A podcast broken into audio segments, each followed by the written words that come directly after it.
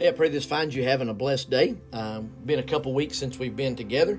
Uh, ended up having some family vacation time and church vacation Bible school. Uh, so took a little bit of time uh, for those things, and now we're going to jump right back in uh, to where we had left off. We had talked about um, the article that Mark Clifton had wrote about the five traits of a dying church, and uh, we're going to be looking at today hopefully more of um, i guess assessing the situation and being able to find uh, some positive um, outcomes for it. Uh, the last few um, that we've done has been uh, a little bit maybe challenging to kind of look at. Um, and i'm hoping that these will be a little bit more encouraging even though that we're going to look at areas where i believe that we can see that the church um, is either dying or dead. Um, I think we can be able to see some opportunities um, for growth, for encouragement, for um, being able to move forward. Um, that's the ultimate goal. Um, the ultimate goal is not to sit down and find problems. The ultimate goal is to be a problem solver. we're all able to be able to see um, problems. Um, if, if there was one thing that I could say that um, is probably one of the most disappointing things in our culture today is we are very critical of each other and very critical of um, people and their decisions. And uh, we're critical to a point that lacks love and compassion. Um, critical and judgmental i guess is the best way to look at it and it's good to be able to recognize problems, um, to be able to see that there is a problem. Um, but it does no good to just recognize there's a problem and then not do anything with it or about it. And I, I fear that that's kind of where we're at, especially in uh, this social media culture of consistently pointing out problems, being critical of problems in, in people and in different areas but not looking at it from a standpoint of wanting to offer solutions. So, hopefully, that's what we're going to be doing over the next few weeks um, as we are looking at some of these things um, within uh, the church. Um, the first area that I think that we are dying and dead within the local church is in our Christian service. Now, I've made this statement before, and I know that you know it can be taken either way, and you know I'm not. This is just kind of how I feel about it. But I think one of the, the most detrimental things that happened to the local church was that we built buildings. If you go back to the book of Acts and you look about how that the church started, the church began to start simply out of preaching the gospel in a setting, people get saved and they began to meet within homes. They began to meet in the um, local squares. Um, they would talk about, encourage, and disciple each other within the settings of normal day to day life. And you continue seeing the growth of the church through missional living and things of that nature. And yes, they did have the temple that they would go to and pray, but they lived more missionally uh, on a regular daily basis, which is really what the Great Commission is. The Great Commission is as you are going daily, make disciples. It's not just a trip that you take during the summer vacation or during you know a specific time to a specific country Yes, that is a mission trip, but I'm talking living missionally. One of the things that I fear is that the local the local church has lost the vision for its community, um, for the people in its community, for what Christian service really is. Um, I'm not saying that you know we have to go back just like with the book of Acts and say that everybody has to sell all their own goods, pull it up together. Um, we couldn't do that because we would have an argument over who would be in charge of all that. we'd have an argument over um, how the committee would be formed, who would be picked on the committee, and how long they would stay on the committee. Uh, I mean, we couldn't do anything like that anymore because, again, I think the reason why that our Christian service is in trouble in our country today when it comes to, and I'm talking about America specifically with the, the, the church, is that we have this me first mentality of I want to be served rather than I want to serve others. Uh, when Jesus himself came, he said, I came not to be served, but to serve. And I, am afraid we've lost that within the context of the Christian church today uh, in America. Um, it's, it's more of this consumer mentality of I'm going to come, I'm going to give you an hour of my day on Sunday. Uh, I'm going to consume what you have, and I want you to make sure that you bless and uh, you know, uh, give me what I'm paying for because, you know, I pay the pastor's salary and things. And we pay the, the worship pastor's salary and we pay the youth pastor's salary. So I better make sure that I'm getting all the bang for my buck. And then we just do our, that, that's it. We, we go to that building to consume and then we leave that building and the idea of Christian service is is really going to the point of, well, that's what we pay the pastor for, or that's why we pay, you know, this person for. When we forget that we're all followers of Christ. And as a follower of Christ, my job is to serve others. And so one of the, the one of the big uh, problems I'm afraid we see is that we, we've got the consumer mentality of just coming to a church building in order to consume the second one is this idea of who are others.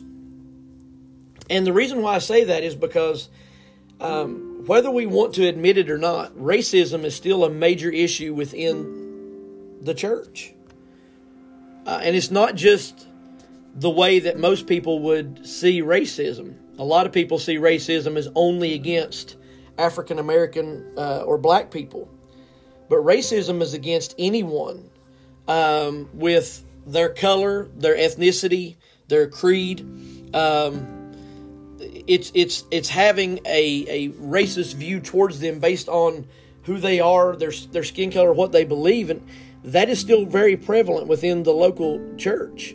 Um, I remember at a church that I served, one of my dear friends, who was an African American pastor, come in to preach for me, and one of uh, what what we would deem a leader in the church came up to me and he used the N word and he said, I can't believe you let that N word come in here and preach on Sunday morning. And it was nonchalant for him. I mean, it was no big deal for him to just say that because that's that's his normal thought process and normal language. Uh, that's not right. That is not a, a, a mindset of, of others. That is a mindset of putting yourself above someone because of their skin color. And so we can identify some of these problems. We can identify that we have a consumerism problem in the church. We can identify that we have a racism problem in the church. But I also think there's another one, and we're going to identify these problems and then hope to be able to. What are some solutions that we can look at, excuse me, in order to overcome some of this? I think another problem that we have in the church is simply a lack of understanding of what Christian service really is. When we understand the idea of Christian service, the, it goes back to what Jesus said concerning uh, what we would call the great commandments love the Lord your God with all your heart, soul, mind, and strength. And then he said the next one is love your neighbor as yourself. And if we want to ask the question, well, who is my neighbor? Well, Jesus kind of asked that question and then answered it when he was using the parable of the, the Good Samaritan. Uh, it leaves us with no no doubts who our neighbor is. Our neighbor is everyone. Our neighbor is everyone, regardless of who they are, where they're at, skin color, ethnicity, creed, religion. That's our neighbors. Those are the others. And we're going to get into this a little bit more later on. But the reason why I'm saying that's one of our issues is because if you listen to a lot of language, there's there's really a lot of us and them mentality. It's not others.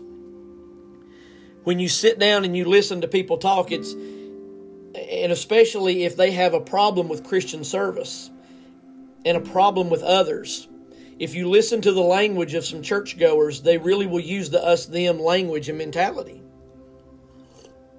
It's the idea of we want what's best for us and we want to protect us. We want to make sure that we don't do anything that's going to jeopardize us, and we believe that they or them are going to jeopardize us. We've built up this beautiful building, so we don't want people who don't fill in the blank.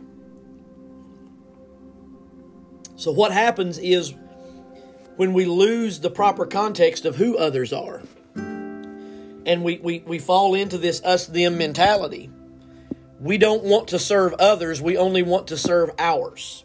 We'll serve our people. We'll help our people, but we're not going to help them.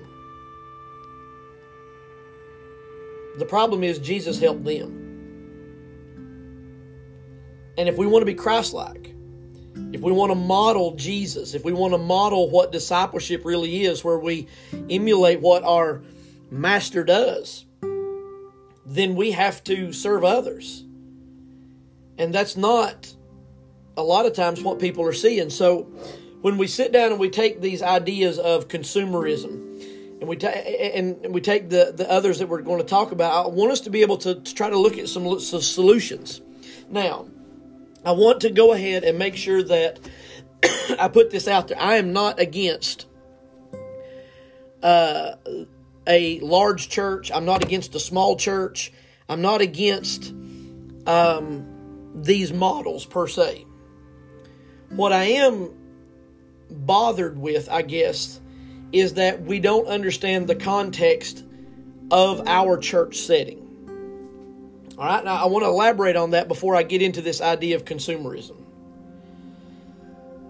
There are churches, especially in urban and, and, metropolitan areas, that would be considered larger churches, and rightly so because of the number of people that they have.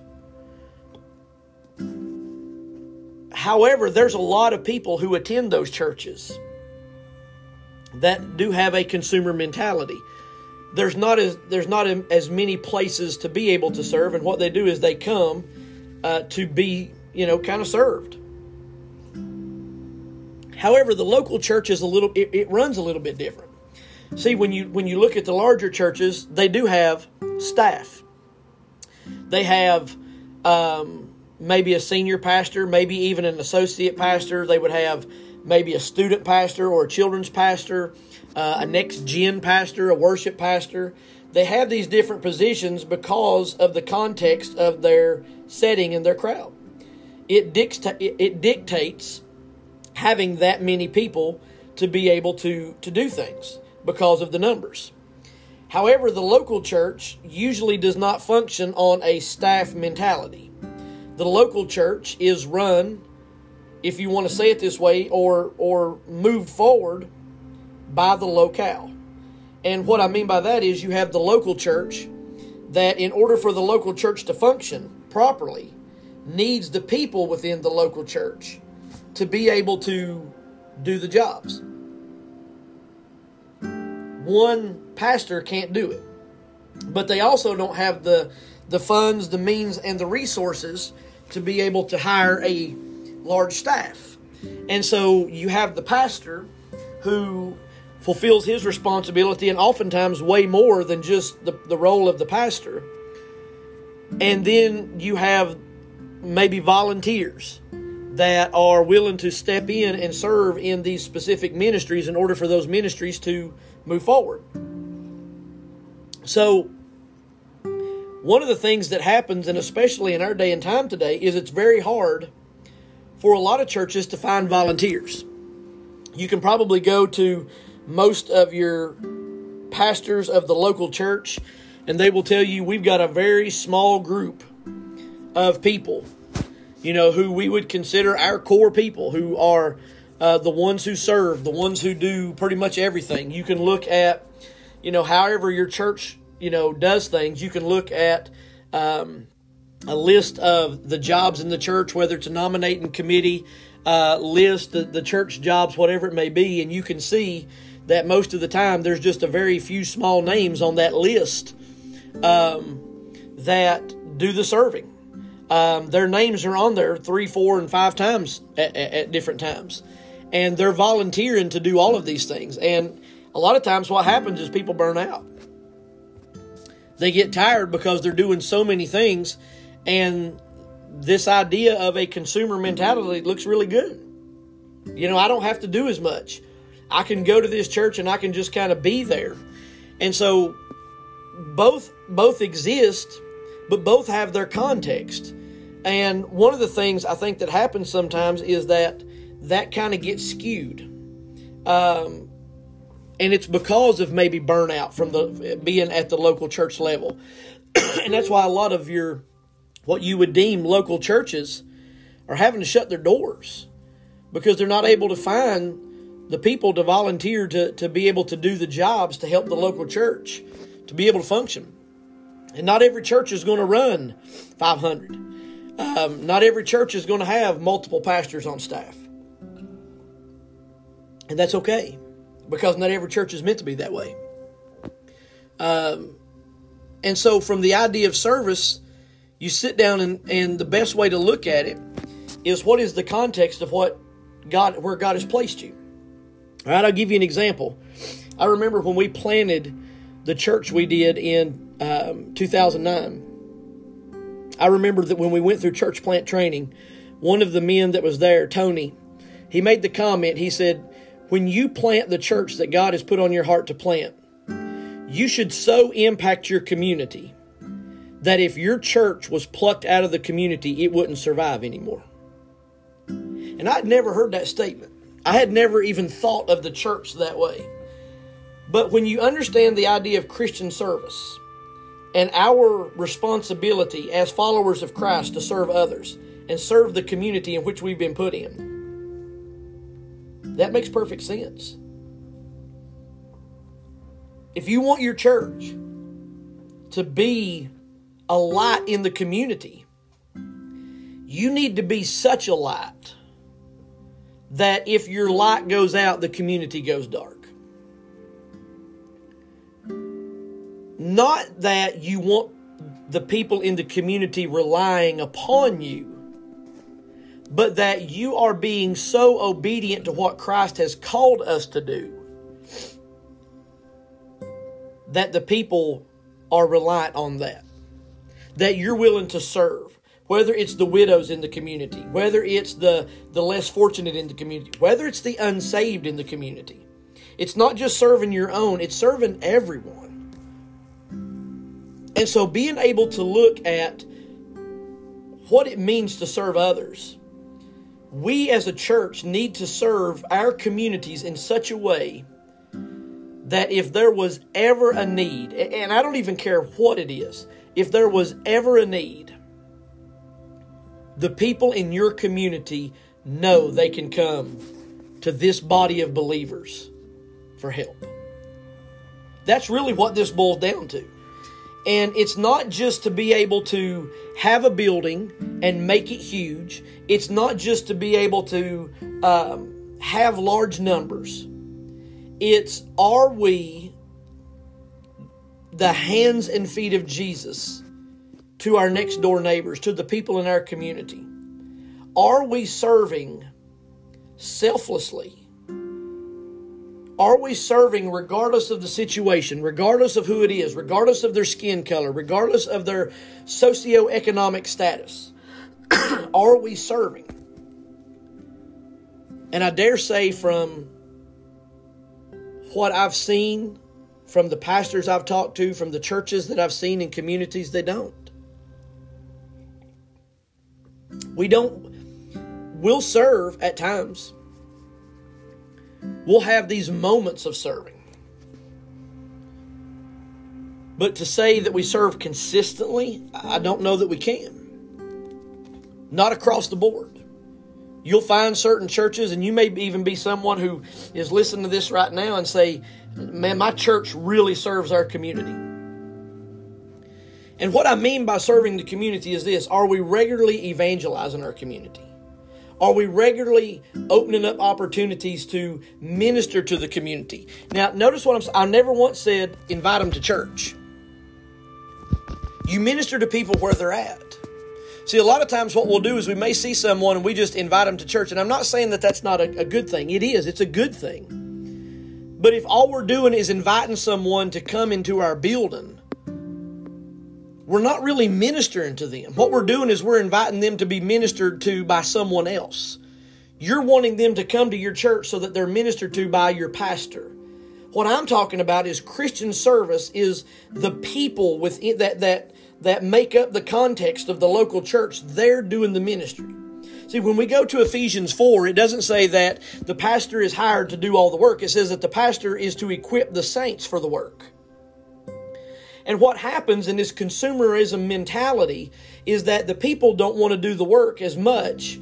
So we would rather pay the, the pastor or pay someone to be in a position to where they do it and then if the church isn't growing, then he can be blamed. If things aren't going well, he can be blamed. When sometimes the mirror needs to be reflected back onto the local congregation and saying, What are we doing? How are we reaching our community? Because it's not just the pastor's responsibility, it's the church's responsibility. It's the people of Christ, the followers of Christ. That's why when the Great Commission was given, it wasn't given to the church, it was given to the follower of Christ as you are daily going make disciples. Every one of us have that responsibility. And if all of us are doing our responsibility, then things flow well. But if if if the responsibility is not being done by those in the local congregation, and it's only fallen on one or two people, then you're going to really see a decline. The church is going to start to die. And then once the church starts dying, Many times, if you're not willing to recognize what the symptoms are, you end up dead. So, a consumerism mentality of the fact that I'm not responsible for doing this, but it's someone else's responsibility and I'm just going to consume, that's not a healthy model. Because what happens is if I turn into a consumer, then if I don't like what's going on, I can just go somewhere else and go shopping. Me and my wife were talking about this idea last night that you know, if I don't want to get into a car and go anywhere right now, I can just get on Amazon and click a button and I can have it delivered to my house. There's there's no requirements of me other than to use my finger. And unfortunately, we have allowed that same mentality to come into the local church as, well, I don't have to do anything. I'm paying for a service.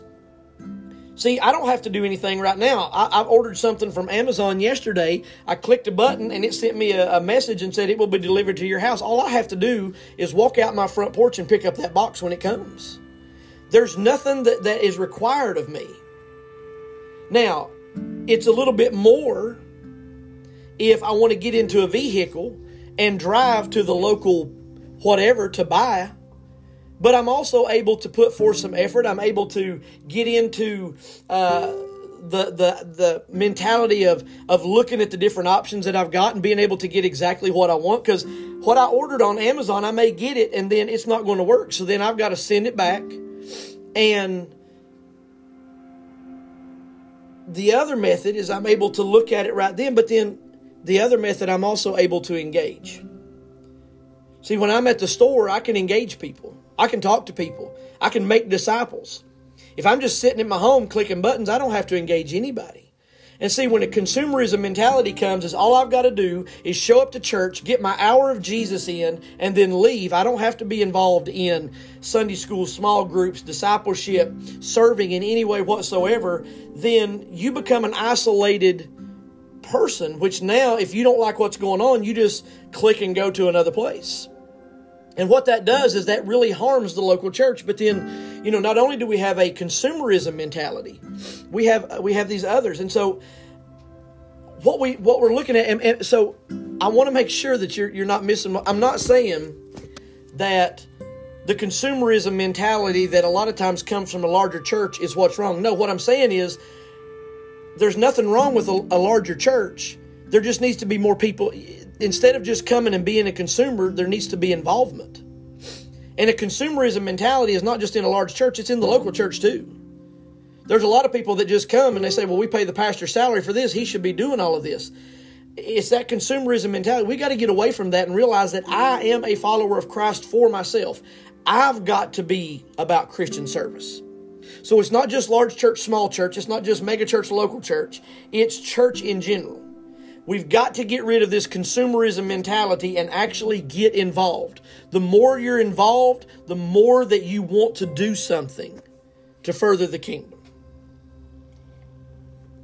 So, from that mentality, it's being able to say, What can I do? Where can I serve? How can I serve others? It's this idea of Christian service. It's this idea of putting others' needs above your own. Now we go into this next idea of racism. And again, it's not just racism based on race, but it's based on a lot of other, you know, different um, things that we, we, we place in that category. So the question we ask ourselves is this Who am I to love and serve? Well, if I go with what Jesus said, everyone. So, why is it that we believe that it's okay for us to determine who we serve and who we don't? Well, just like what we just got done talking about, this idea of consumerism, this is another issue that we have that has really never been dealt with, and we think it's okay. We think that we can look at it, and because of someone's skin color, because of someone's um, ethnicity or creed or religious idea, we can think that they're beneath us. And this is dealing with pride. You know, a lot of people may look at it right now and say that um, one of the biggest problems that we have in America right now and in the American church is the problem with sexuality, whether it be um, dealing with gender identity, whether it, it's dealing with um, any aspect of the LBGTQ plus um, thought process and, and mindset, um, whether it's the sexual abuse scandals, uh, whether it's um, adultery, uh, whatever it may be, I would dare say that the sexual sins is not the biggest problem in the church, but pride is. I believe pride is the biggest problem that we have in the local church and the church in general because it's a sin that we don't really recognize.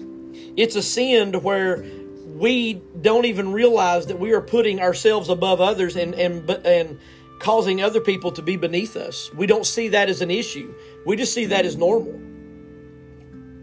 We look at someone of a different skin color and say, you know, they're not on my level, or because of the way they dress, or because of the way they act, or because they don't look and, and dress like us, we, we look at them as beneath us.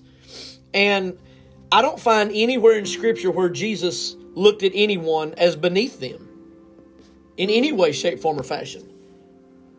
I know that I had a leader within, um, and again, I use that term loosely, but I had a leader within a church that made the comment to me about um, living in a community that had a significant amount of African Americans.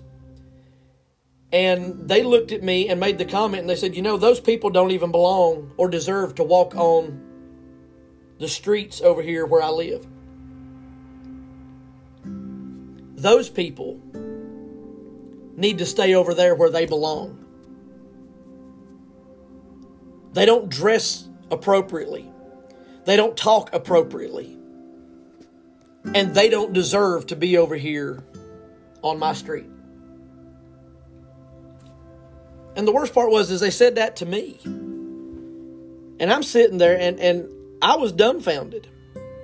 I was absolutely dumbfounded at this comment because I wanted to sit down and and and there was a lot of things that come to my mind. I wanted to say, who who gave you the authority and the right to be able to judge who walks on your street and who doesn't?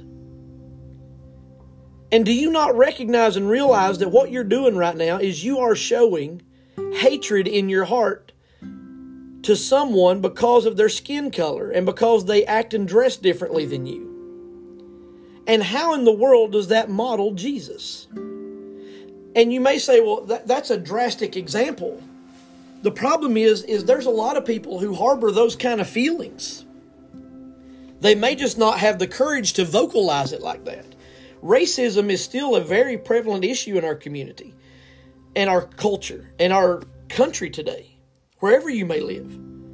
And it's not just necessarily concerning blacks and whites, but it's those of, of, of Arab countries. It's those of Hispanic uh, countries um, and Latin countries. Um, it's dealing with immigration. Um, there are so many different facets to racism and the way that people see them to where they don't want to minister to them. They don't believe they deserve fill in the blank. And here's the problem with that there's not one of us, myself or you listening, that deserves the grace from God. He gives that grace to us unconditionally and without reservation.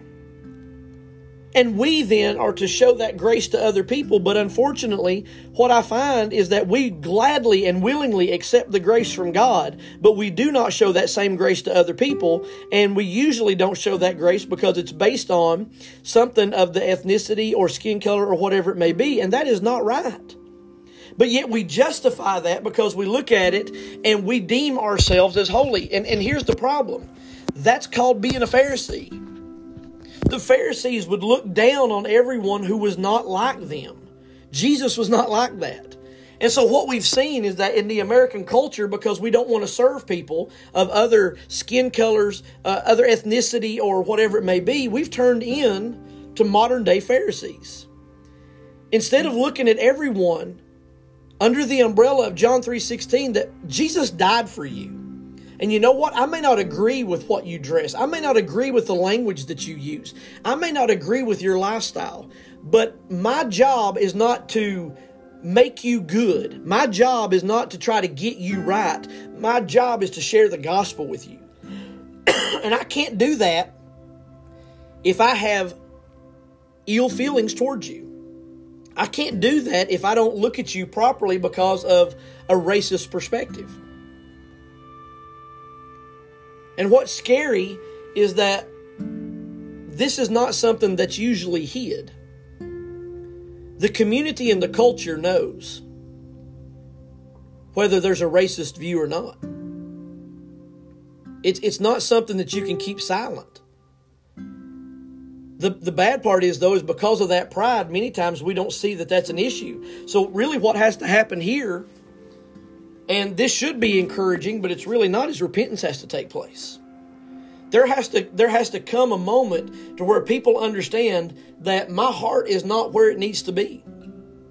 And they're able to repent to the point that they recognize I've got to share the gospel with everyone, regardless of who they are.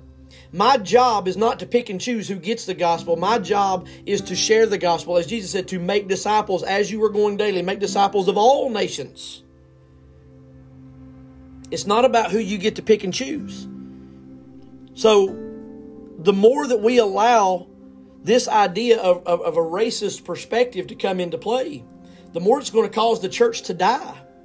And then the church is going to end up going down a path of, of being dead from that. So the consumerism mentality is something that can really kill a church out. The idea of racism can really kill a church out. But then the idea of just understanding what service really is. What, what is serving others? This idea of others. Who, who are others? Others are everyone other than you. One of the hardest things that we deal with today is this meism mentality. This this idea of it all being about me. And a lot of that I, am not I'm not one there, there are so many different reasons for that. I know some people will look at it as it's all social media's fault. Um, listen, there's so many different caveats that that uh, play into this. It's not just one thing. But this idea of of meism, this idea of self-centeredness, really kills the idea of serving others. Because now what you're doing is you're consistently by looking at and being judgmental of who should be served and who doesn't you're you're, you're kind of taking John 3:16 and stomping all over it. This idea of for God so loved the world, the cosmos. What you're doing is you're saying, you know what? it's not about anybody else. It's all about me. It's all about what I think. It's all about how I feel. Which is really the scary part about this idea of meism is it's based on emotions. And our emotions can change at the drop of a hat. Our emotions can take us on a whirlwind. And if you just think about your normal day to day life, how many different emotions that you deal with on a regular basis based on situations? You can be happy, sad, mad, glad, um, angry, um, hurt, broken, sad. All of these things all in one day none of that is consistent. And so when you're thinking about the idea of, of running on your emotions, if what you do, you only do when your emotions are dictating it, it's very rarely you're going to think about others because you're really only thinking about yourself. And I'm going to tell you, and I say this wholeheartedly, I fall into that category a lot. You know, as a pastor, um, I get the Elijah complex many different times as a pastor, you know, I have situations to where, um, you know, I'm looking at it and I'll wonder, you know, Lord, am I the only one or, or whatever it may be? And we fall into those categories really easily. And you can let those emotions dictate. And when you're when you're driven by emotions and when you let emotions take uh, you down a certain path, it's very hard to be able to think of others because what you're doing is you're really only thinking about what's going on in your own life. And that's one of the things that Satan loves to do in our lives is to be able to uh, cause us to really only think about ourselves. And that's why one of the things that I try to encourage not only myself but other people to do is this is when you feel like you're getting into a mode of this meism of thinking about yourself, start spending more time asking other people how you can be praying for them. Start asking other people, what can I do to be able to, uh, you know, what's going on in your life? How can I pray for you? How can I serve you? And what you start finding is this you start finding that other people are going through as many struggles as you are.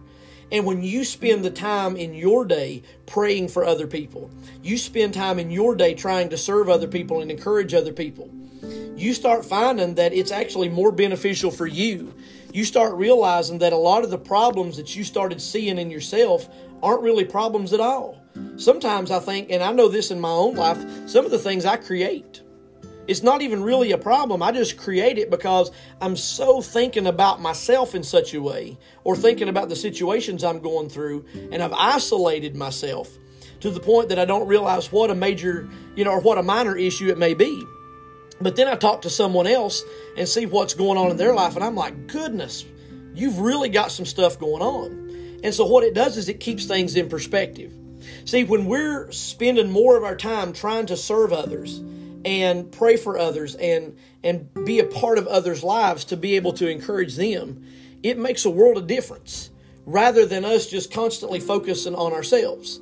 Because when all we're doing is focusing on ourselves, it's very easy to get into a mode of this isolation, to get into a mode of really uh, struggling in many different areas in our lives.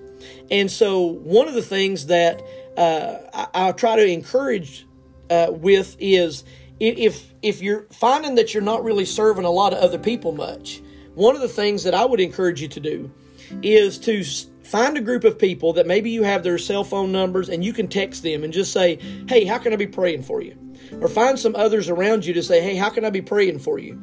and start putting them on a prayer list to where you really begin to uh, talk to them, to really uh, find out, not being nosy, not for any reasons of that nature, but that you legitimately begin praying for them. And when you do, one of the things that you'll find is that you are worrying less about what's going on in your life. Um, so when it comes to this idea of Christian service, when it comes to the consumeristic mentality, one of the things I want to encourage you with is jump in and serve in your church, no matter what size it is. Jump in and serve. And, and if you don't know what you want to do, I promise you this ask God to direct you, and you'll find the place that He wants you to serve, and you'll be able to get involved. When it comes to the idea of looking at others as beneath you, whether it's racist, whether you know it's sexist, whether you know whatever it may be, spend some time with God and ask God to investigate your heart. You know what? There's nothing wrong with repentance. There's nothing wrong with getting into moments to where you realize I don't have it right. And to be able to ask God to help you and to be able to get rid of that. All right? Then the next one is being able to look at it from the standpoint of serving others. Being able to understand that it's not about you all the time. It's being able to, to be a part of ministering to the lives of others. And when we can get some of those things corrected, our churches will go from dying to being able to grow to being able to thrive. And not only will our churches, but our Christian lives as well. And so I hope that this has been a challenge to you. I hope it's been an encouragement to you. And I hope that it's one of those things to where, uh, you know, you'll be able to take some of these things and not look at it and say, wow, you know, I've got a lot of things wrong but to say I've got an opportunity to get some things right. And that's really where this is at. This is not one of those situations to where it, it's wanting to just point out things and flaws for the sake of doing that. But it's being able to say, these are some things that we've got that needs to be fixed. How do we address these things? And I'm not saying I have all the answers. I know there's a lot of things that, that are that are going wrong. Uh, there's a lot of things that we probably could could talk more about and we're not, but these are just looking at some of the highlights um, so next week we're going to be looking at the idea of. Uh, today we looked at Christian service. Next week we're going to look at worship. What is it about worship that maybe we're getting wrong today, and that's why it's leading our churches to to dying? And what does that really look like? I, we're going to look at the idea of emotionalism. We're going to look at the idea of um, who we're worshiping and I know that we, we probably know we're supposed to worship God, but are we really worshiping Him? Or are we really worshiping ourselves more and making it look like we're worshiping Him? These are some of the things we're going to be looking at as to why that true, true, genuine worship might be something that's missing in our own lives in our churches today. So, again, I pray this has been a blessing to you. Uh, I encourage you to be able to uh, write a review or leave a, a, a rating on uh, this podcast to help it get out there a little bit more. But most of all, I pray that if you don't know Jesus as your personal Savior, that you would understand that Jesus loved you enough to die on a cross for your sins, pay your sin debt, so that you could have an eternal relationship with Him. And if you want to know more about that, I encourage you to contact me or contact someone you know as a Christ follower and talk to them about that. Look forward to seeing you this time next week. Pray you have a blessed, wonderful day.